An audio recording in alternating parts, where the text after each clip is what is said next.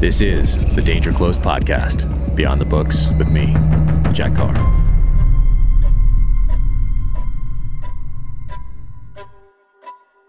Welcome to the Danger Close podcast, an Ironclad original presented by Navy Federal Credit Union.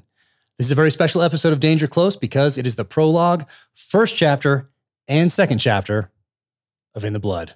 The third one is my favorite chapter thus far. It was a very special chapter to write, and you get to listen to that and the rest of the book when the audio comes out on May 17th, which is the same day the hardcover hits shelves, May 17th. So, right now, prologue, first chapter, second chapter of In the Blood, read by Ray Porter.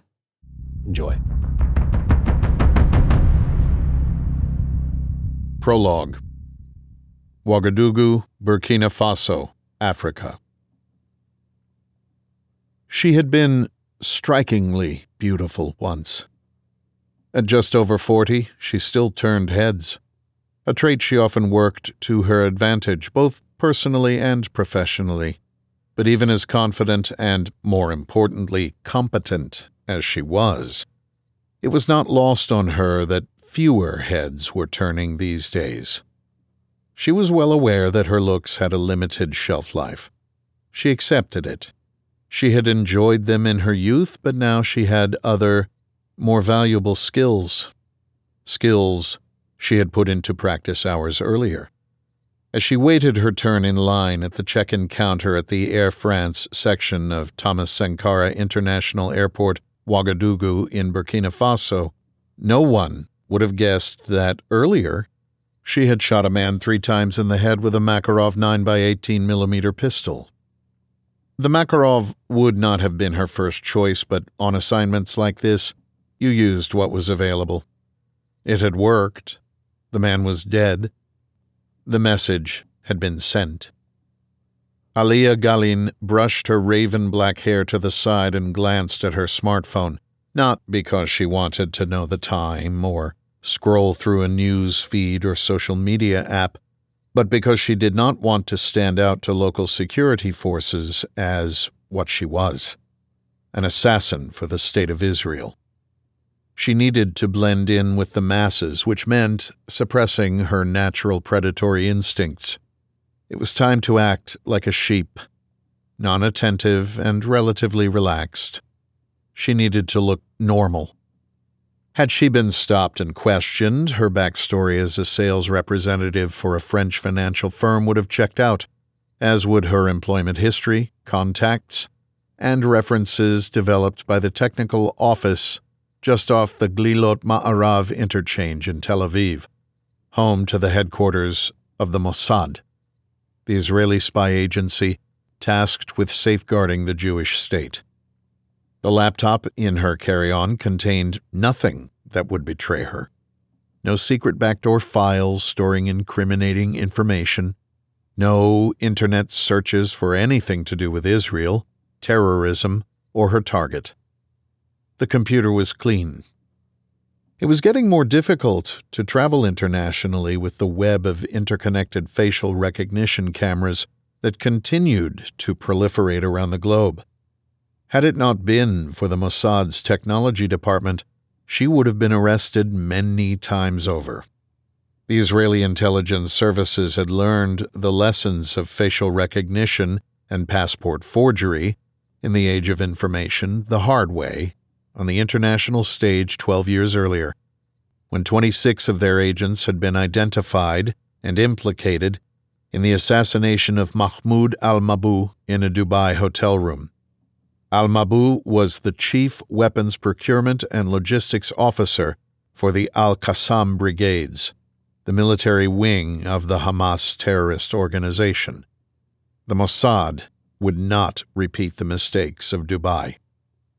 Her French passport identified her as Melanie Cotillard, and if someone were to check her apartment in Batignolles-Monceau, they would find a flat commensurate with the income of a mid level banker in the financial services industry. No disguises, weapons, or false walls would betray her true profession. The man she had come to kill was responsible for the bombing of a Jewish daycare center in Rabat, Morocco. not all in the Arab world were supportive of Morocco recognizing Israel and establishing official diplomatic relations. If retribution was not swift, it emboldened the enemy, an enemy that wanted to see Israel wiped from the face of the earth. When Iranian backed terrorists targeted Israeli children, justice was handled not by the courts but by Caesarea, an elite and secretive branch of the Mossad. More and more, drones were becoming a viable option for targeted assassinations. They were getting smaller and easier to conceal. But even with the options that came with the increasingly lethal UAV technology, the Mossad still preferred to keep some kills personal. Israel was a country built on the foundation of a targeted killing program, one that had continued to evolve as did the threats to the nation. There was nothing that put as much fear in the hearts and minds of her enemies as an Israeli assassin. Though Aliyah maintained her dual U.S. Israeli citizenship, she had not set foot in the United States in almost 15 years. Israel was now home. Her parents had been born there and had been killed there. A suicide bomber from Hamas taking them from her just as they began to enjoy their retirement years.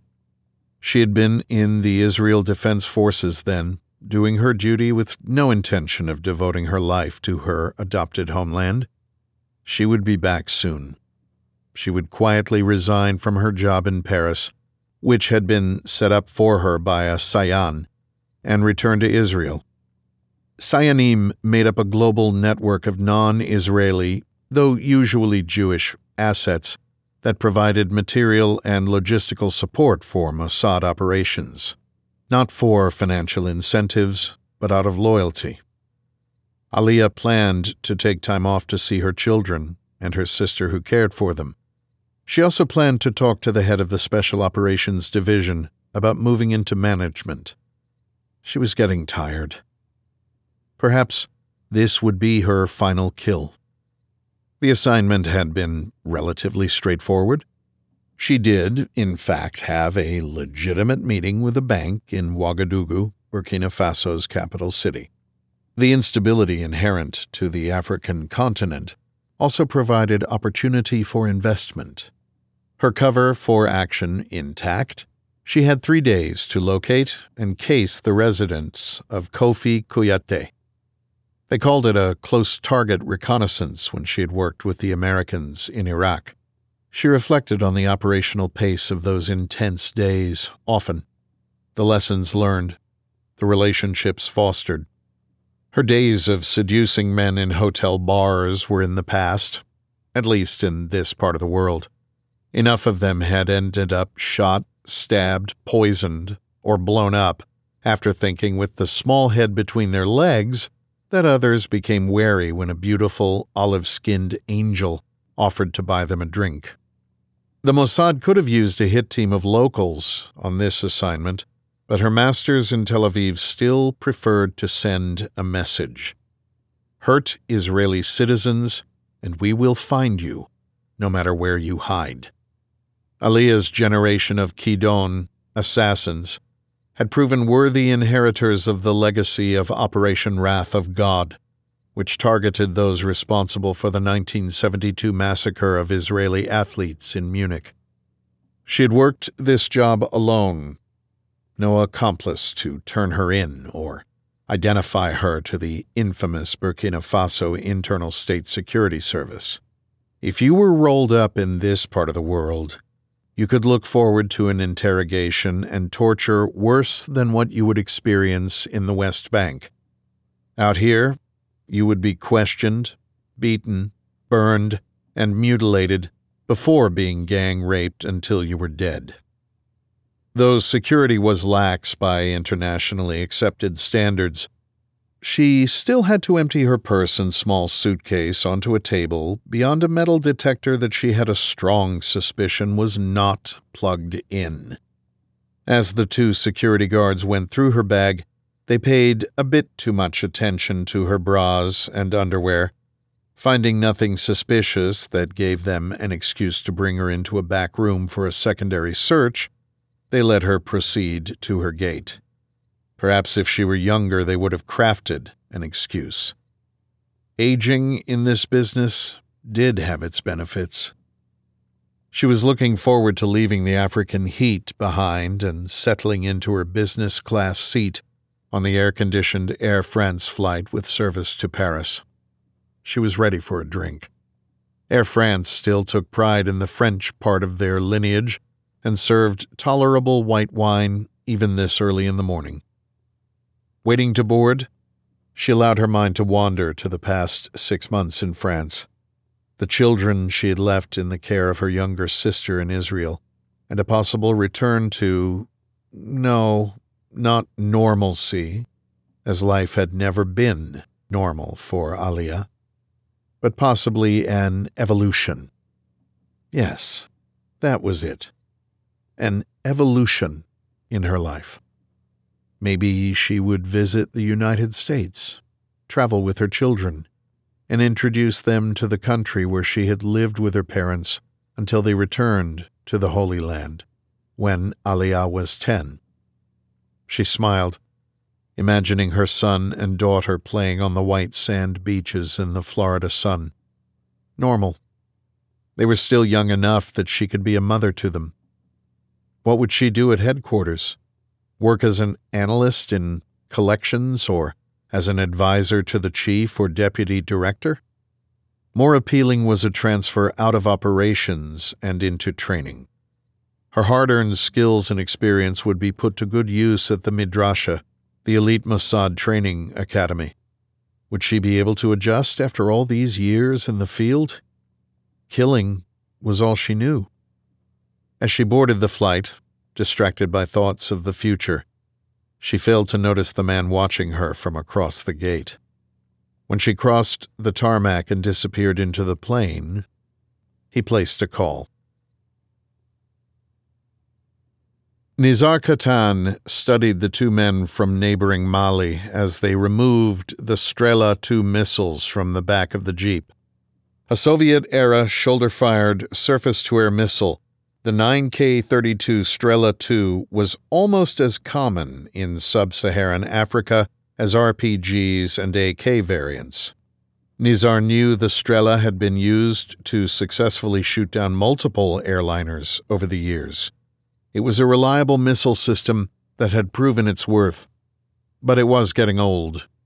During the 2002 Mombasa attacks in Kenya that targeted an Israeli owned hotel, the Al Qaeda inspired terrorists had fired two Strelas at an Israeli chartered Boeing 747. Both missiles had missed the target.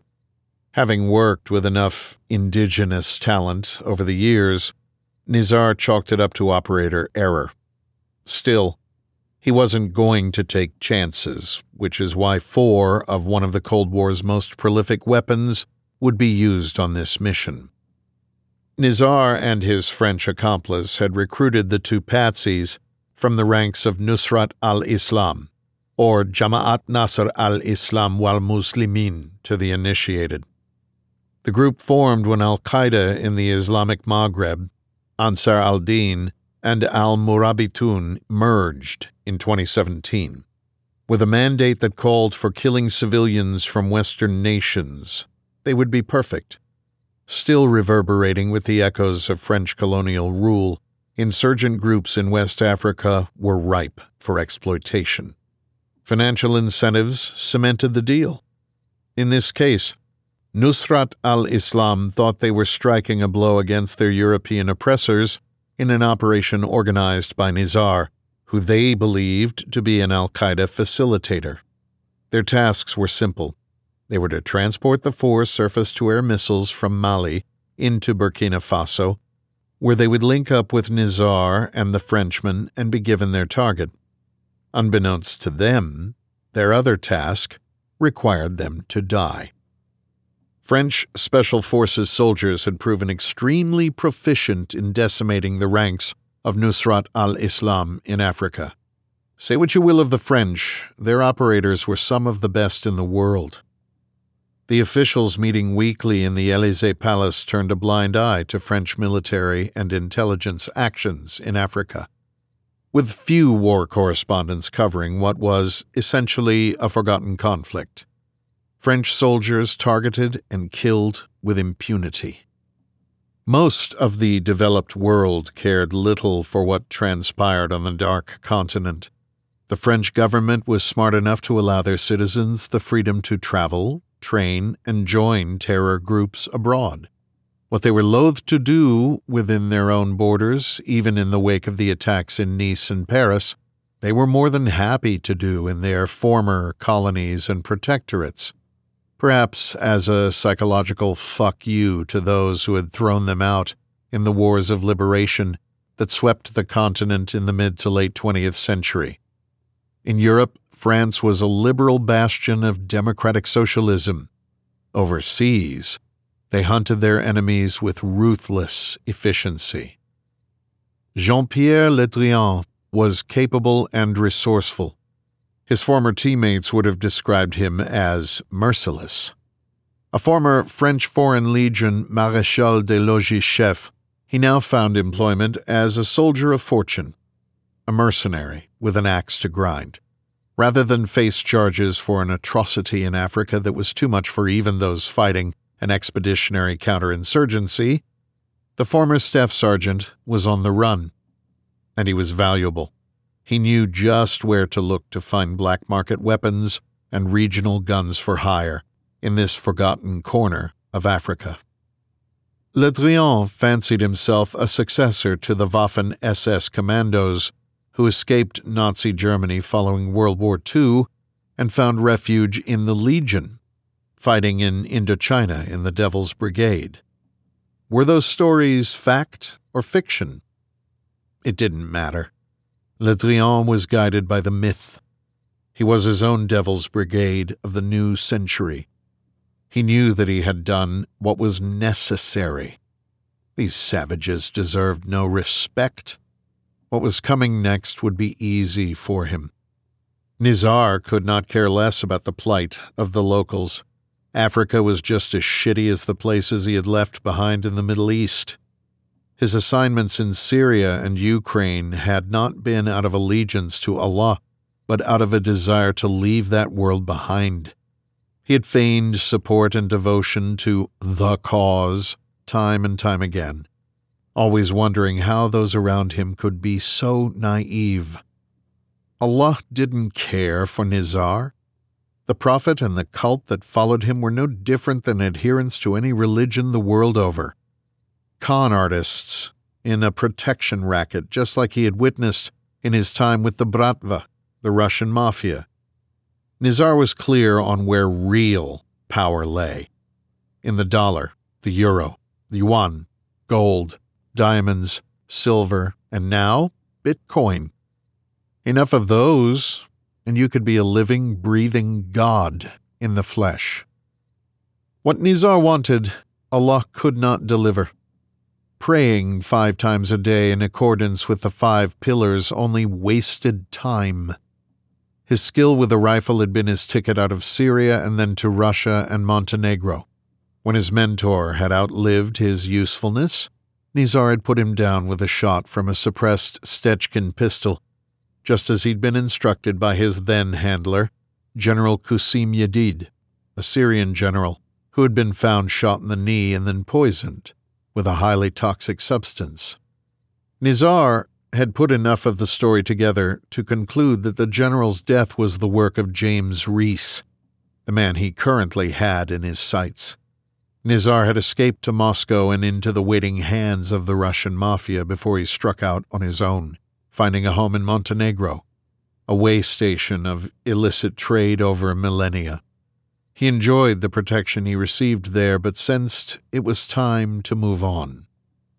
Trust your instincts. His next kill would allow him to relocate. Thailand, the Philippines, Argentina. He had not decided yet. This last payday, James Reese's death, would make it possible. It would also be his greatest challenge to date as his prey might at this very moment be hunting him. Fortunately for Nizar, James Reese was a man with enemies.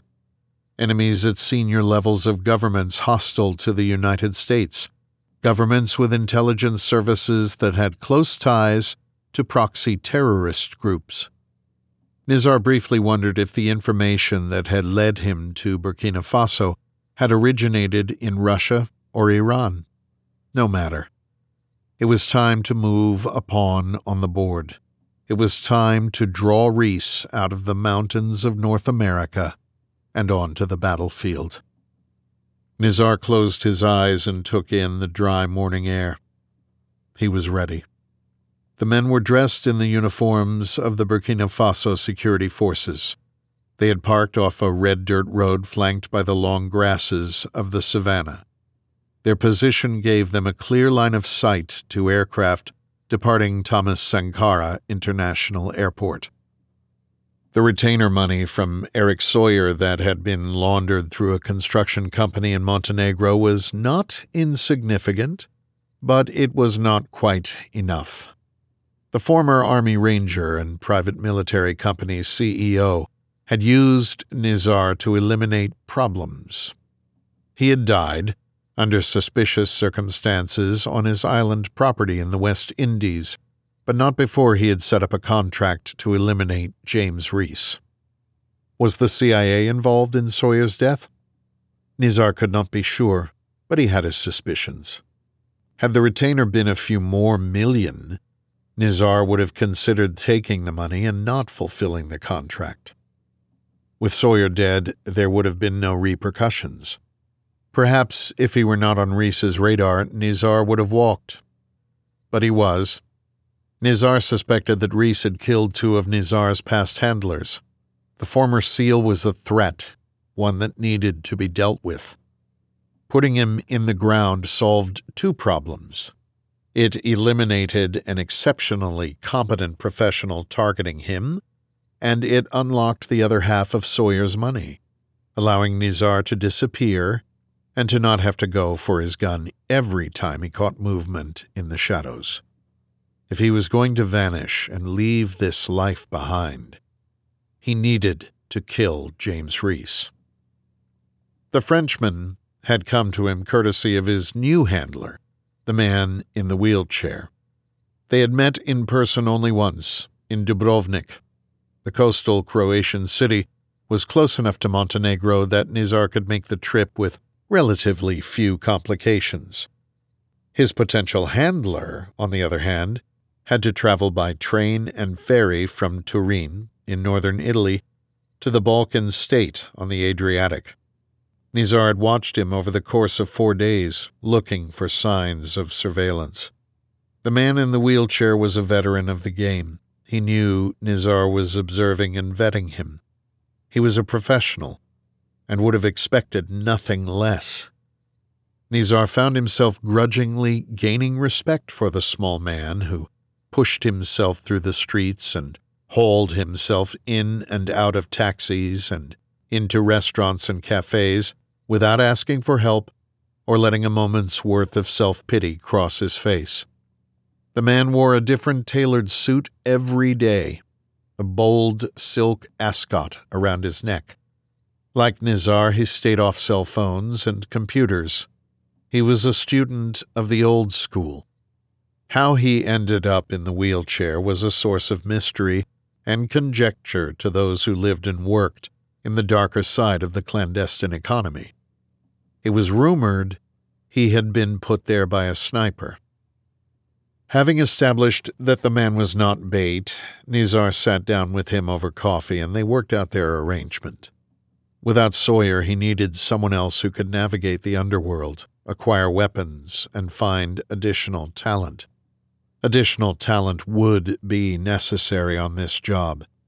His one and only in person meeting with his new handler had felt like a job interview the small man confined to the chair studying him with those hawk like eyes, judging, assessing.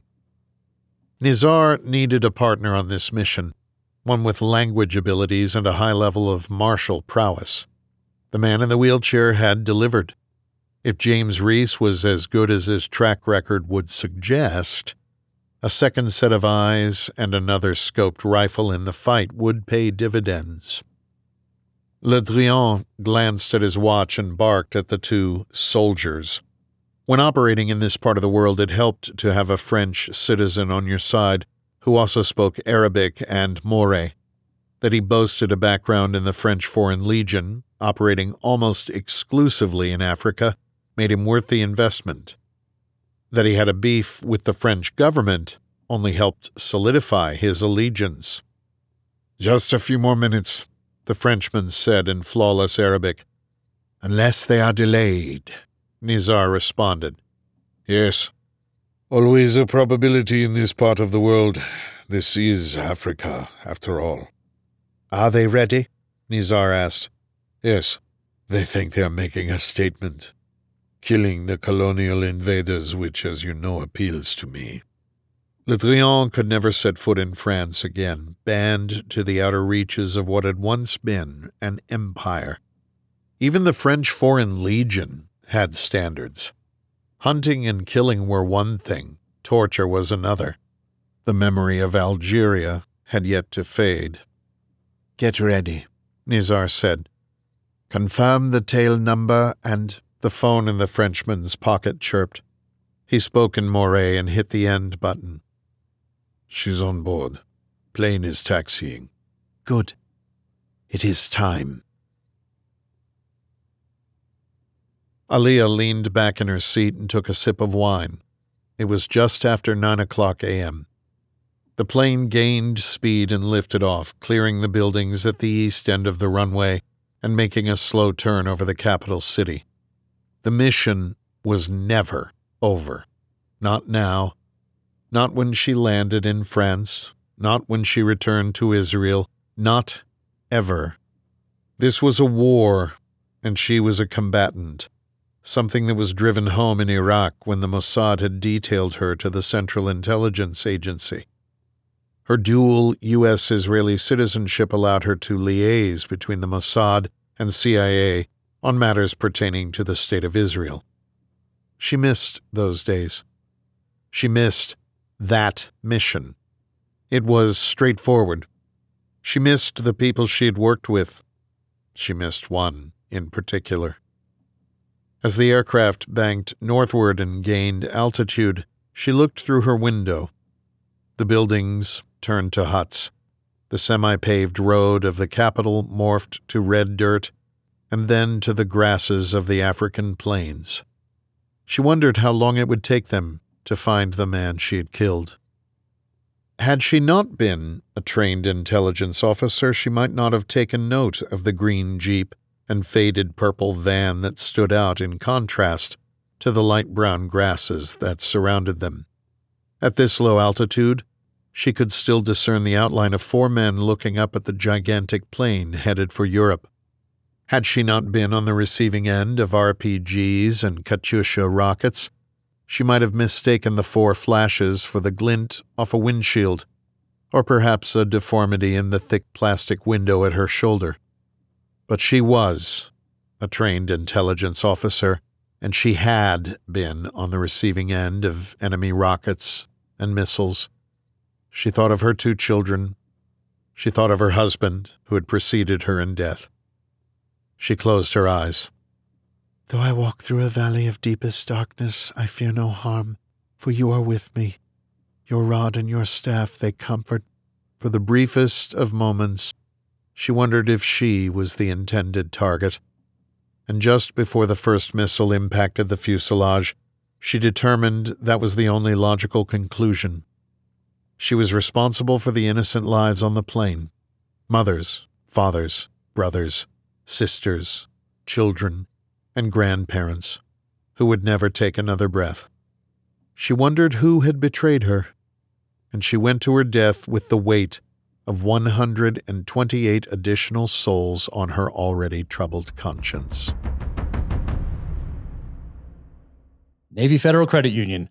The name would suggest that it is just for members of the Navy, but that's not true. It is open to all members of the military, regardless of branch, veterans and their families. So go to NavyFederal.org, check them out federally insured by NCUA. They have uh, certainly financed a few of my motorcycles over the years. I've been a member since 1996. So, uh, car loans, home loans, motorcycle loans, whatever it might be, be sure to check them out. And if you're just getting started, and need some help investing, they can help you there too. So be sure and check out NavyFederal.org.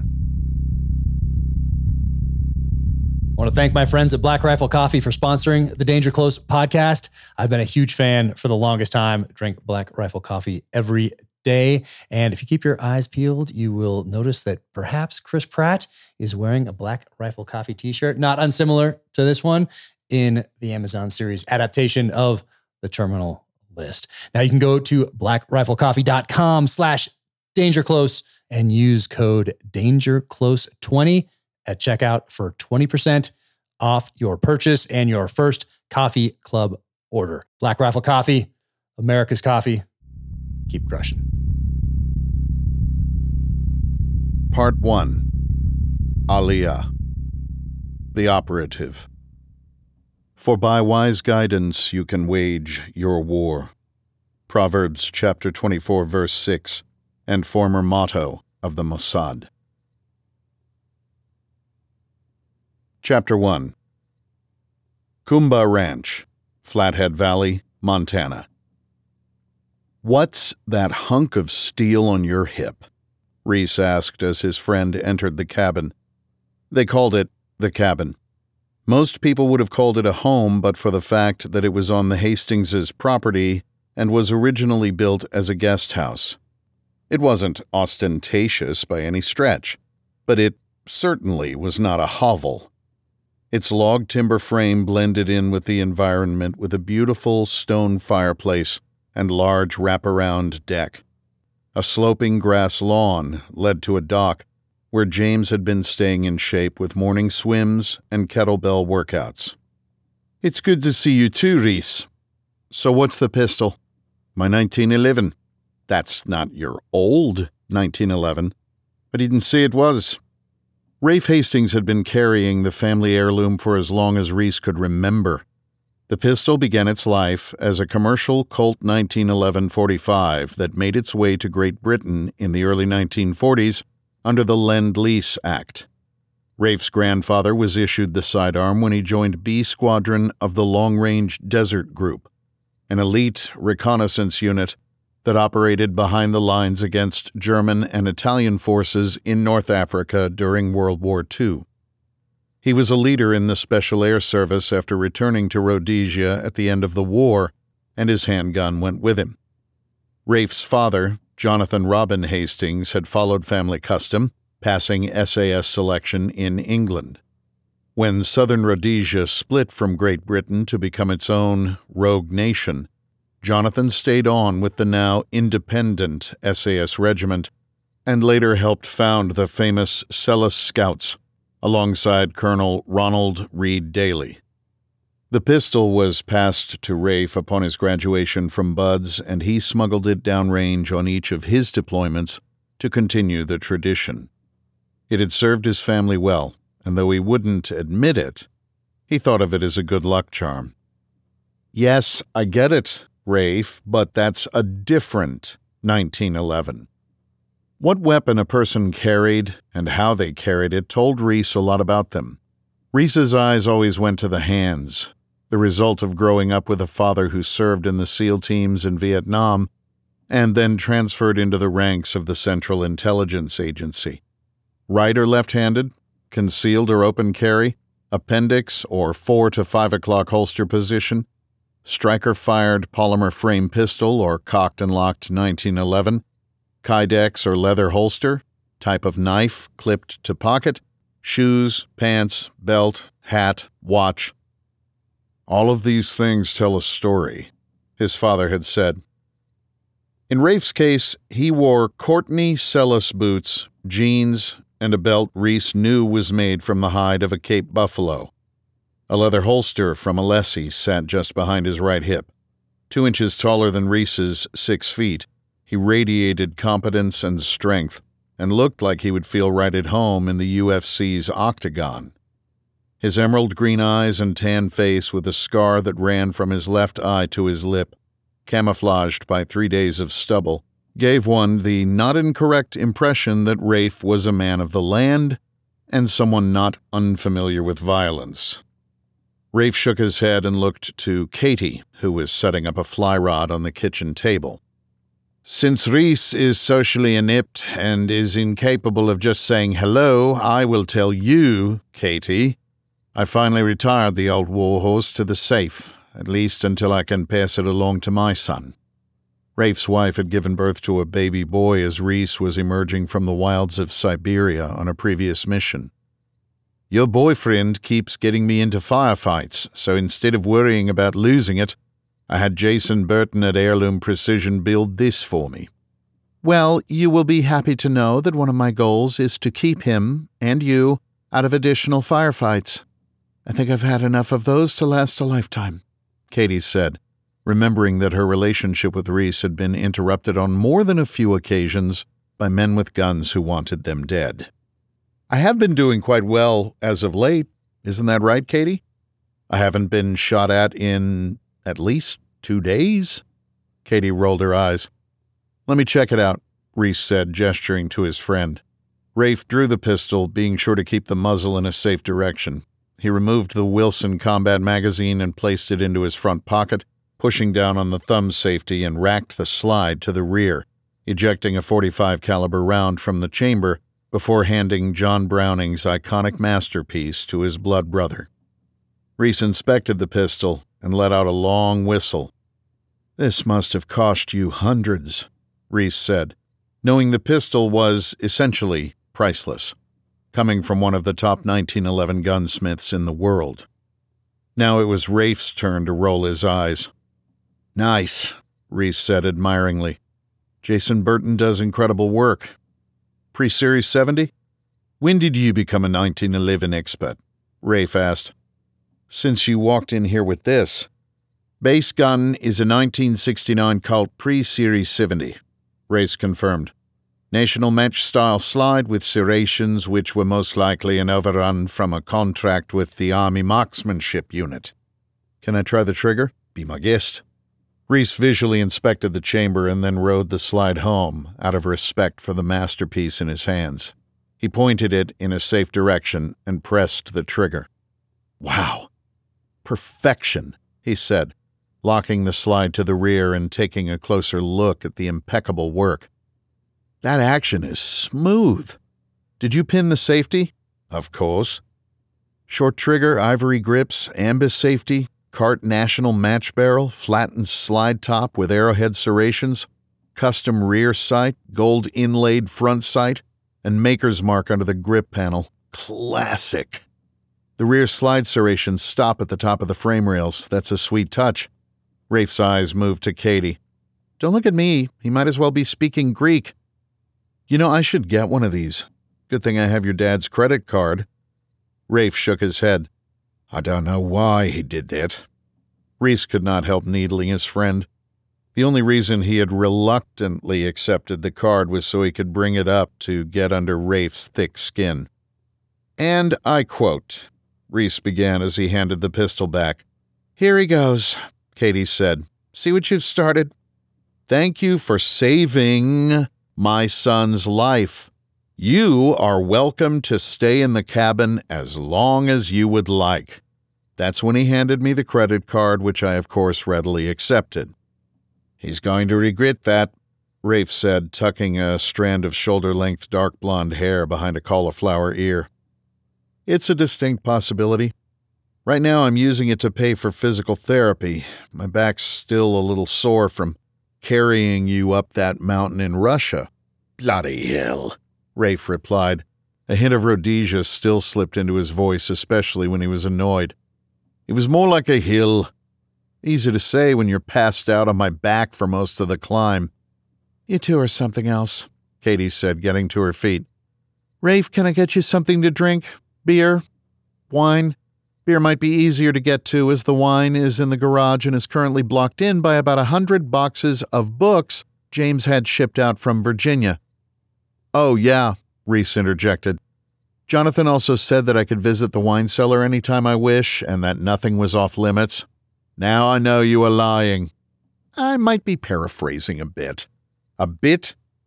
Katie, spare no expense for our friend, Reece shouted to Katie, who was going over the beer inventory in the kitchen refrigerator. He's incorrigible, Katie said to their guest. Katie, don't use big words like that around Rafe. He's going to have to look them up later. The truth was that Rafe was one of the smartest and toughest people Reece had ever met. From a family that defined the word rugged, the blood of Africa still flowed through his veins. In what was then Rhodesia, you didn't call a plumber if a water pipe broke, or an electrician if you lost power, or a mechanic if your truck wouldn't start. You fixed it yourself. If your home was attacked, you didn't call the police. You defended your land and your family. Then you dug a hole and buried the bodies. You were self reliant as a practical necessity. Your very survival and the survival of your family depended on it. I'll take a beer, Rafe said. IPA? Cloudcroft? Katie asked, looking in the fridge. That'll do. James? Sounds great. Katie grabbed three beers from the fridge, handing two off before opening one for herself. Cheers, boys. Rafe, can you stay for dinner? she asked, walking to the kitchen to start prepping. I'm going to need to get back. Just wanted to say a quick hello. I believe Rafe has diaper duty tonight. How's the leg feeling today? Reece asked with genuine concern. Just as Rafe had helped Reece get back into fighting shape after his brain surgery, Reece had been hitting the trails with his friend, slowly upping the mileage and moving to progressively more difficult terrain as Rafe's leg continued its rehabilitation. The break from a fall on Medny Island, Russia, that almost killed him had taken its toll. Feels good, brother. It's almost there. Great, because tomorrow's run will be one to remember. Aren't you guys worried about overtraining? Katie asked from the kitchen. I'm not familiar with the term, Reece quipped. I don't know why I even try, Katie muttered to herself. So, Rafe said, taking a seat. Where is that Cabot? That old thing? I think it's around here somewhere. That old thing was relatively new. Reece had accompanied Rafe and Jonathan down to Helena for the Montana Outfitter and Guides Association banquet to support Big Hearts Under the Big Sky, a program focused on children with life threatening illnesses and military members who have provided extraordinary service to the country. An Apocalypse 1911, kindly donated by Rob Bianchin of Cabot Guns in Pennsylvania, went up for auction. Two cattle ranchers went head to head in a bidding war the crusty old rancher who won promptly marched over to Reece and presented it to him. Apparently, after five or six too many never sweat bourbons, Rafe's father had confirmed a rumor or two. Reece tried to turn it down, but the old rancher would hear none of it. He finally turned to the elder Hastings and proclaimed, Jonathan, I am sending this to you. Make sure the boy gets it. Now, I'll not hear another word about it. Let's give them a run before we get too far into these beers, eh? Rafe said. Were you guys always this competitive? Katie asked. Never mind, rhetorical question. Why don't I just run my carry? Reece asked. Still using that XL? Rafe asked, referring to the Sig Sauer P365 XL that Reece had taken a liking to over the past couple of years. Yep, I love this thing, Reece said, tapping the Blackpoint Tactical Mini wing holster on his belt. Icarus Precision Grip Module, Parker Mountain Machine Threaded Barrel and Comp, Trijicon RMRCC Red Dot. Did you go with the 3.25 or 6.5 MOA dot? Reece eyed his friend quizzically. Since when do you know anything about pistol red dots? Rafe smiled and shrugged. Think you remember how to use iron sights? he asked. It's possible. Let me see if I can find that Cabot. I know it's around here somewhere. Reece, of course, knew exactly where it was. Following their early morning trail runs, functional fitness routines, and shooting drills, Reece would bid his friend farewell and then put in another shooting session later in the day when Rafe was in town, this time with the Cabot Apocalypse. Reece was starting to suspect that Rafe might be doing something similar with Red Dot Optics. Look at that! I found her, Reece said, returning from the bedroom. Where is the safety on these things? For Christ's sake, let's do it. What course of fire? Shooter's choice, Reece responded. What are we shooting for?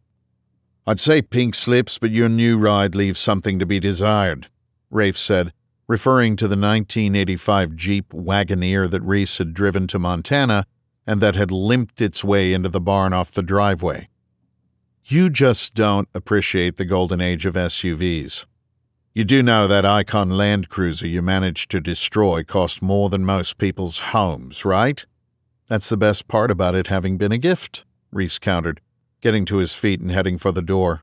Rafe shook his head. Katie forced a smile, remembering being trapped in her seatbelt in the overturned vehicle, the blood running from her nose and mouth, Iranian assassins converging on the truck, the pistol thrust through the broken window in front of her face, Reece unconscious next to her. She turned her attention to the Bravo Company carbine in the corner of the room next to Reece's LBT plate carrier, remembering something Reece's CIA buddy, Ox, had told her as he put them through a team tactics course in Virginia. The pistol is just to fight your way to the rifle, then get to work. The rifle's magazine was loaded with Black Hills 77 grain cartridges. The rail held an Aimpoint micro with magnifier, Surefire scout light, Viking Tactics sling, and an ATPIAL infrared laser aiming device. Katie had an identical setup in the bedroom. Just in case, Reece liked to say. How about this? Whoever loses hosts the next wild game dinner, Rafe said. The next three, Reece countered. The next three, Rafe agreed. I also would have pushed for pink slips, but I want a vehicle that works, Reece said, alluding to Rafe's Defender 110. Where is she anyway? In the shop? Rafe looked back at Katie for help, but she just shrugged. Keep me out of this. My Forerunner does just fine. What's that? Reece asked, stopping dead in his tracks on the front deck that overlooked the gravel driveway. I thought Land Rover stopped making the old school Defenders. Did they feel bad and want to put mechanics back to work? It's an Ineos Grenadier.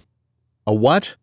Some bloke in England wanted to build a truck that kept the look of the old Defenders, but but actually worked. But that were built to modern standards, Rafe corrected. This is the first one in the States. My dad somehow got his hands on it. I changed my mind. Let's shoot for pink slip.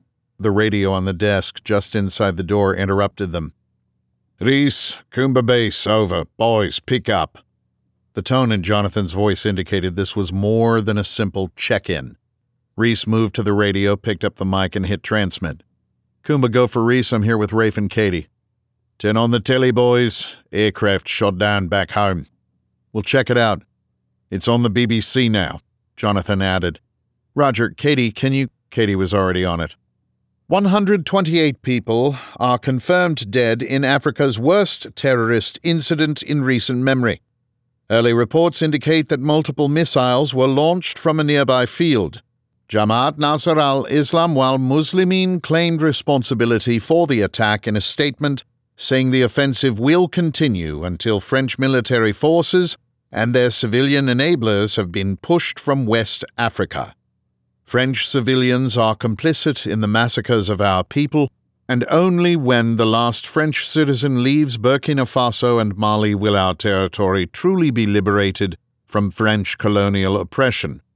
In October of 2020, French Special Operations Forces killed 50 militants in northern Mali, including several key leaders of the JNIM organization. It is unclear at this time if this most recent terrorist attack is a direct retaliation for that engagement. Bloody tragic, Rafe said. Reece looked to his friend and back to the BBC report. It's someone else's war, Reece, his blood brother said, reading his friend's mind. Reece took a breath. Okay, let's train, he said. Katie will be back in a few. They left the cabin and walked to the range Reece had set up just behind a barn that served as his functional fitness Sorinex gym, mixed martial arts training facility, and weapons cleaning area. But his mind was no longer on 1911's courses of fire or wild game dinners. It was on a plane, half a world away. When they returned, Katie was preparing the grill. Rafe, sure you can't stay? Smoked trout. I'm guessing you caught those. I've seen this guy attempt to fly fish, he responded, gesturing to Reece. As much as I would love it, I'll be getting home. Next time, Katie said. Any word on getting your own show? I've been guest hosting quite a bit, so we will see. Investigative journalist Katie Buranek had burst into the media spotlight with a series of articles she had written exposing the lies surrounding the 2012 Benghazi fiasco. Her follow on book, aptly titled The Benghazi Betrayal, uncovered the truth behind the attack in which the United States ambassador to Libya and a Foreign Service officer were killed. A small group of dedicated CIA contractors fought for their lives that day, abandoned by the elected and appointed officials in Washington, D.C. Reece had known the two SEALs killed during the 13 hour gunfight and was aware of Katie's reporting before she introduced herself on Bagram Air Base in Afghanistan after the ambush that killed Reece's SEAL troop and changed the course of his life. Katie was thrust back into the headlines when she became part of the story involving the testing of drugs on the nation's most elite special operators. Her reporting on the conspiracy to cover up the effects of those experiments led to the resignation of a president. Katie was a thorn in the side of the political establishment and legacy media corporations more concerned with promoting an agenda than seeking truth, regardless of where it might lead. That made her dangerous. They'd give you your own show if they knew what was good for them. Thank you, Rafe. Can I interest you in another beer? Reece offered. I'll take one to go. Annika is feeling a little tired of late, so I'm going to do my duty. Understood. Cheers, my friend, Reece said. Rafe's home was just a few miles away, higher up on the mountain, and nestled back in the trees. Jonathan and Caroline Hastings wanted to create a place where their kids would want to return with their grandchildren. It had worked, for the most part. Rafe was home running the outfitting side of the business, building custom rifles and caring for his young family. Victoria was in Connecticut and working in finance, but a separate home for her and her family awaited any time they returned for a visit. His youngest sibling, Hannah, the wild child, had been abducted in Romania and then hunted for sport on an island off Kamchatka, Russia, by a man Reece had ultimately killed. She had launched herself off a cliff, taking her own life rather than allow Alexander Zharkov the satisfaction of the kill. Reece had shot the Russian intelligence officer twice through the chest with a recurve bow, just as the monster was about to take Rafe to the grave. Caroline and Jonathan were bound to Reece in ways just as strong, if not stronger, than blood. Glad you have that grenadier, Reece called after his former teammate. Why's that? It means I can enjoy my evening with Katie and not have to tow you home in the Defender. Rafe reached in his pocket as if he were searching for his keys and came out with his middle finger extended. You deserve it, Katie said, smiling at Reece. Please give Annika our best. Let's get together for dinner tomorrow. I assume, because you shot 1911s, that we are hosting? You assume correctly, Rafe confirmed. I just couldn't bear the thought of us having to suffer through one of Rafe's meals, Reece said. Bring everyone down. Let's do a mully leg, Marin County style on the Burch Barrel, rosemary mop, flip flop sauce, salt, pepper, Jonathan's finest cab. We'll be here. Let's shoot with my dad before dinner. You have 24 hours to work on your skills. Deal. Loser has to. Reece. Rafe interrupted, suddenly serious again. Katie had left the TV on as she prepared dinner. It was turned to Fox News, where she continued to work as a contributor remotely from a studio in Whitefish. Reece turned his head and then joined his friend behind the couch. The network was running the names and photos of the victims. Katie, does this rewind? Rafe asked. Yes, she said, walking over and handing Rafe the remote. Rafe pointed it at the screen, the images now playing in reverse. Katie looked at Reece. She had seen him like this before. He stared at the screen as if nothing else mattered. Gone was the jovial man of mere moments ago. In his place stood someone who was all business and radiated death. Rafe paused on an image. The name Melanie Cotillard was displayed under the photo of a woman in her late 30s or early 40s. Dark hair, olive skin. She was dressed in business attire, and the photo appeared to be from a professional online bio. Is it her? Rafe asked. Reece continued to stare at the screen, eyes narrow and focused. Reece? Katie asked, concern creeping into her voice. Rafe turned. Reece, but Reece wasn't in Montana. He was in an ambush in Baghdad, bullets skipping off the street in front of him, a man to his left going down, the turret gunner from his vehicle taking a round to the throat, Reece returning fire at the muzzle flashes that lit up tubes of his night vision, scrambling into the vehicle to get behind the 50 caliber machine gun. Reece, Rafe said more firmly.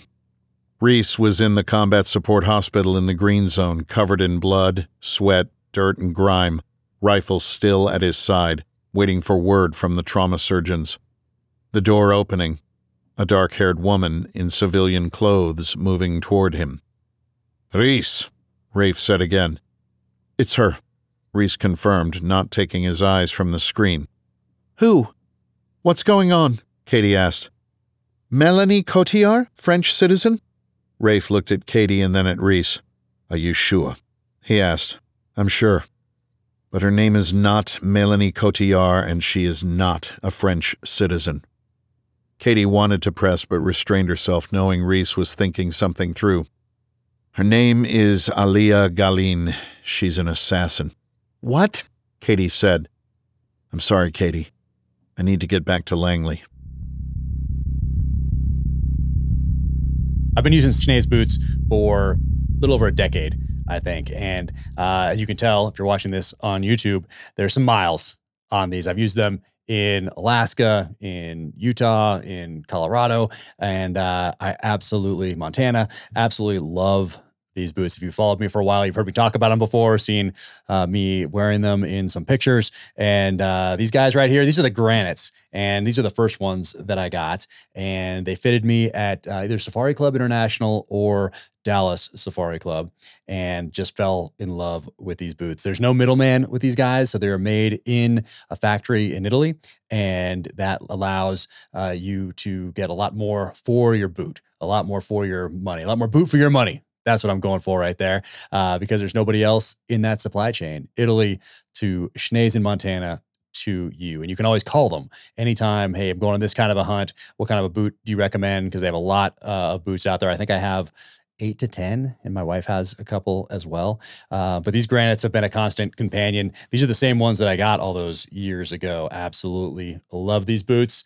And then these guys right here, these, I think these are called the Hunter 2s, and love these insulated and uh, snow, muck, slush just absolutely love these boots. These are some of my favorites right here. Uh, these get daily wear. I think these are called the Montanas, but uh, I just got a new pair uh, that just came in the other day. But these guys I've been wearing for, I think, two or three years now. And this is daily wear. You can tell there's a bunch of dirt on there that's dried now that it's uh it's springtime here. But uh wear these pretty much all winter. Love these boots right here. And then these guys these are the hunter pull-ons. And since we moved to the new house um then these guys have been uh, I've worn these every day throughout the winter because the snow is a little um, a little deeper out here where we are right now. So I wore these pretty much every day throughout the winter. Absolutely love these things. So uh, Schnees, thank you so much for uh, man all these years of amazing boots. And check them out online, uh, Schnees, and they have a bunch of other great stuff on there. Visit them in Bozeman, give them a call, talk to them about your needs for your particular hunt, and they'll point you in the right direction. Awesome. And then uh, I'm going to read this so I don't mess it up right here. Uh, so when you sh- when you shop there at schnees.com and you spell that S C H N E E S dot com, make sure you use the promo code Jack21, J A C K 21. And then you'll save 10% off a pair of Schnee's boots and logo wear. So definitely do that. Jack21. And these handmade boots, they do sell out very quickly. So grab yours today. Take care of your feet. Don't compromise. Upgrade to Schnee's. And once again, that is S C H N E E S dot com and promo code Jack21. Chapter 2 SVR Headquarters, Yasenevo District, Moscow, Russia. It was rumored in certain circles that the President of Russia was the richest man in the world. For the former KGB officer, his money meant power. When analysts at the CIA ventured that he was the most powerful individual on the planet, they were not far off. As director of the SVR, Russia's Foreign Intelligence Service, Mikhail Gromyko kept a close eye on reporting related to the financial history and status of his direct superior, the president. That his name was nowhere to be found on the Forbes World's Billionaires list only added to the mystery and the myth. Gromyko scoffed when he saw reports of a Western leader's son selling art for inflated prices to people hoping to influence the U.S. president. Stooping to such levels was embarrassing. Years ago, Gromyko would have instructed his service to ensure the buyer was a Russian asset. Today, that wasn't necessary. There were other ways to exert influence. The Americans still adhered to a set of rules. There was accountability, not for those who lost their wars, but built into the system in general though it was getting harder to tell the difference between the U.S. system and that of the former Soviet Union. Had Stalin, Khrushchev, and Brezhnev known what the Americans would do to themselves of their own accord in the first two decades of the 21st century, they would have played their cards differently during the Cold War. The irony was not lost on Gromyko that the Americans had won the Cold War just to slip closer and closer to a state that was not dissimilar to that of their old Soviet adversary. What made a country? Borders, language, and culture. The Americans were doing away with all three. It would lead to their downfall, which made it all the more important to deal with James Reece. Communism or capitalism, both were about control.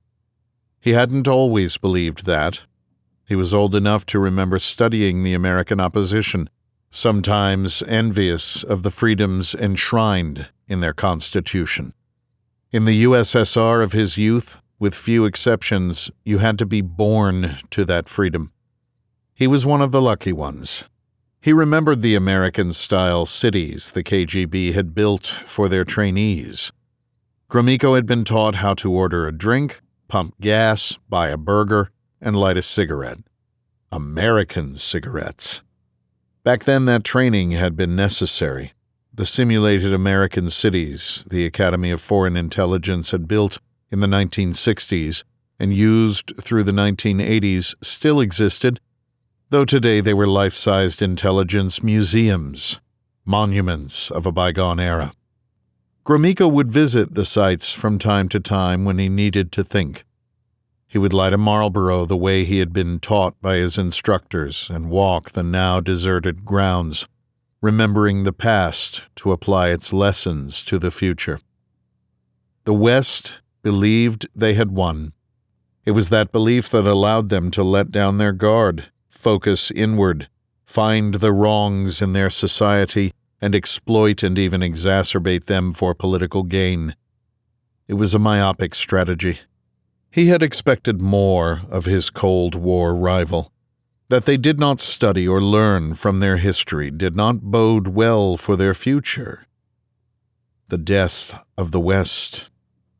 The USSR hadn't needed ballistic missile submarines or a nuclear arsenal larger than the United States.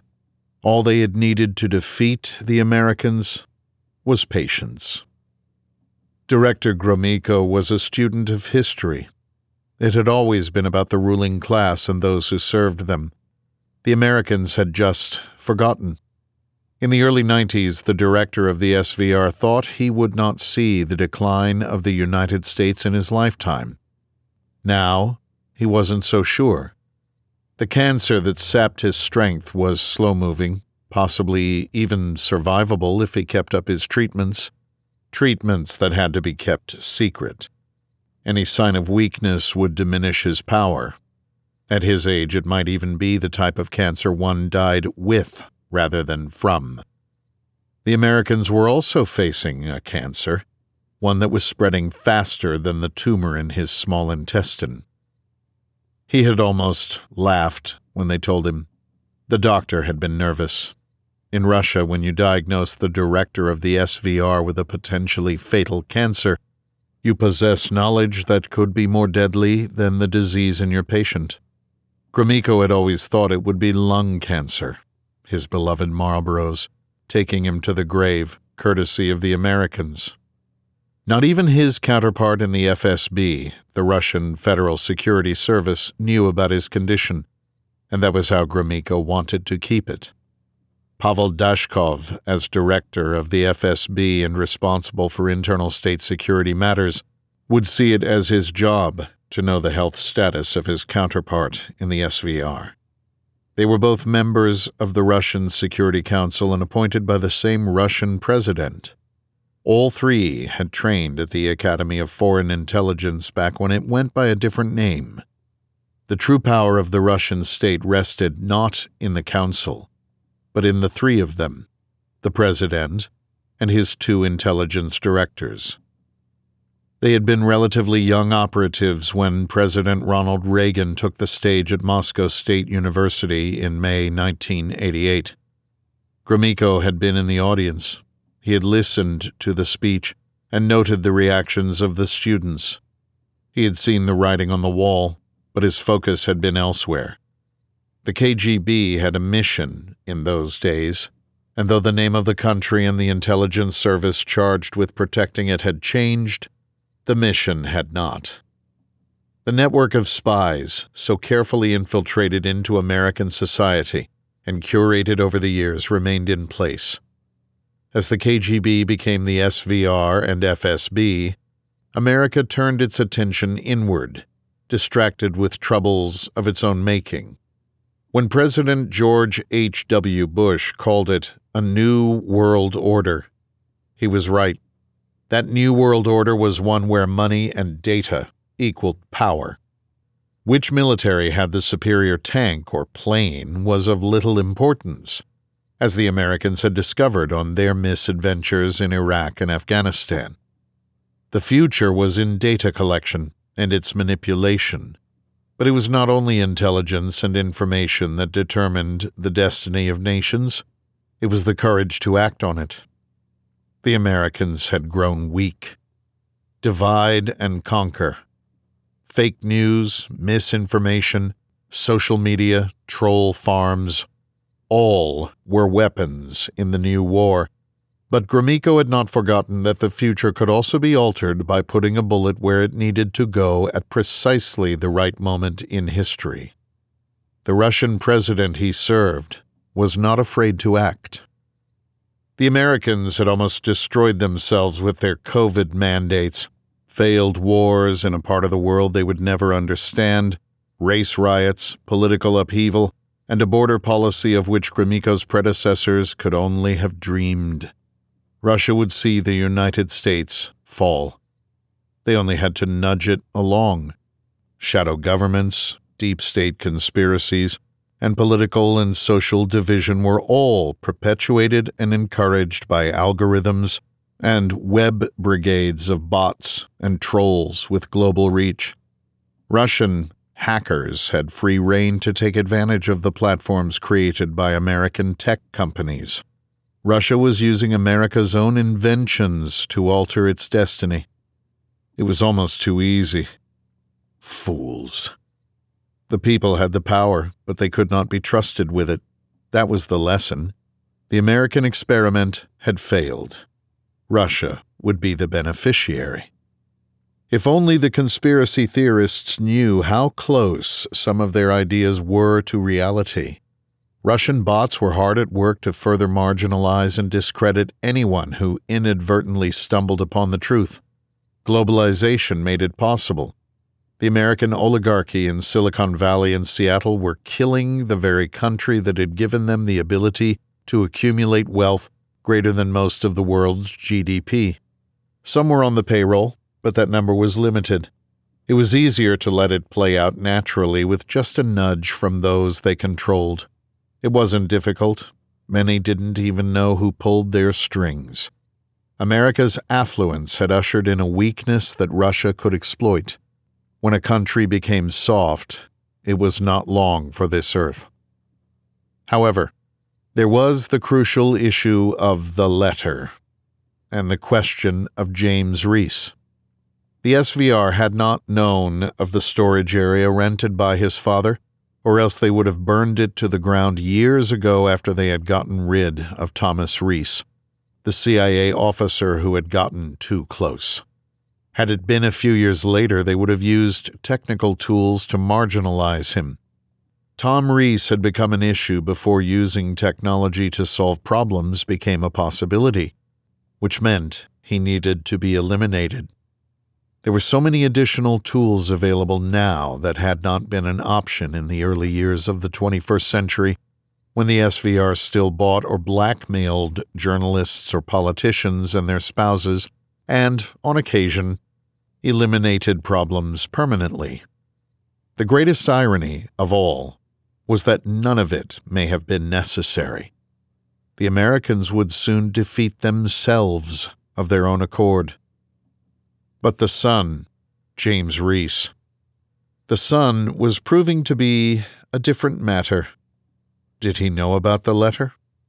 The list? The old Gromyko would have proposed capturing and torturing Reece for information, but that approach presented a host of problems. He had to remind himself that this wasn't the old days. The best solution was to remove him from the battlefield altogether, but in a way that wouldn't lead to a new round of questions from Reece's minders at the CIA. Gromyko had devised a plan to draw the SEAL commander out of the United States and kill him. Tie it to his past, wrap it up in a nice package, and be done with the Reece family forever. The American president was a problem as well. Gromyko's intelligence service had not anticipated his presidency, something that had diminished his political capital on the Security Council. But that could wait. The more pressing issue was James Reece. Did he have the key to the safe deposit box? And did he know where it was?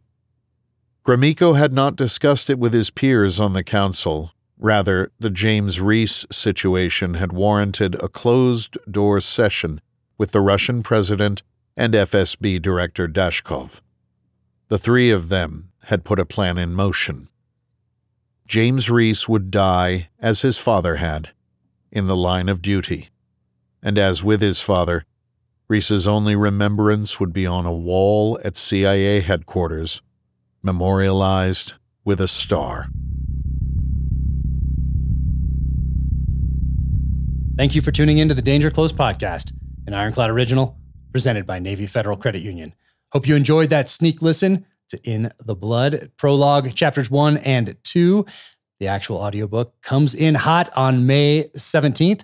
Same time the hardcover hits shelves and is available for pre order now wherever you get your books. Hope you enjoyed it and follow along at Jack Carr USA on the social channels. OfficialJackCarr.com is the website. You can sign up for the newsletter there. And if you liked the podcast, please leave a five star rating and review wherever you get your podcasts.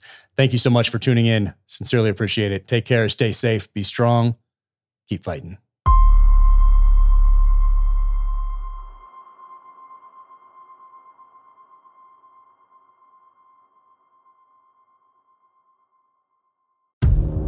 Case you missed it on a recent episode of Danger Close, an Ironclad original, Jack Carr sat down with former presidential candidate Tulsi Gabbard. Set aside all the labels.